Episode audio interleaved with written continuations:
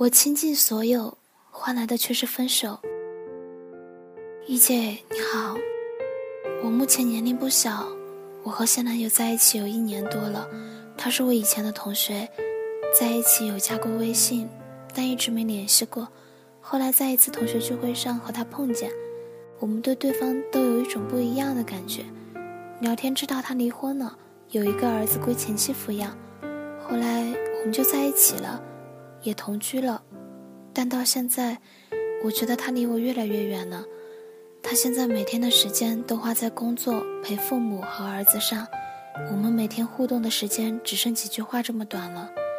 我知道在和异性相处上我有点差。但是我以为只要真心付出，对方会看得到，而且我几乎付出了所有去对待他，给他做爱心早餐，帮他排解工作烦恼，陪他旅游，把他照顾得无微不至，可他却始终对我不冷不热，甚至有时候他会莫名其妙地说：“如果我们当初不交往就好了。”他觉得我对他太好了，他会伤害到我，我感觉到了不好，但不知道怎么做，所以。我经常会问他：“你还爱不爱我？”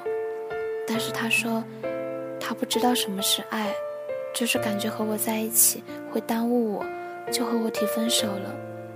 是我不明白，我对他这么好，为什么还要和我分手？贝贝，贝贝，你好。张小娴说：“好的爱情是你透过一个人看到世界，坏的爱情是你为了一个人舍弃世界。”你对他的付出倾尽所有，但是换来的却是离开，只是因为你的付出没有在他的需求上。就比如，他要一个苹果，可是你给了他一车梨。即使有一车梨，但他想要的还是苹果。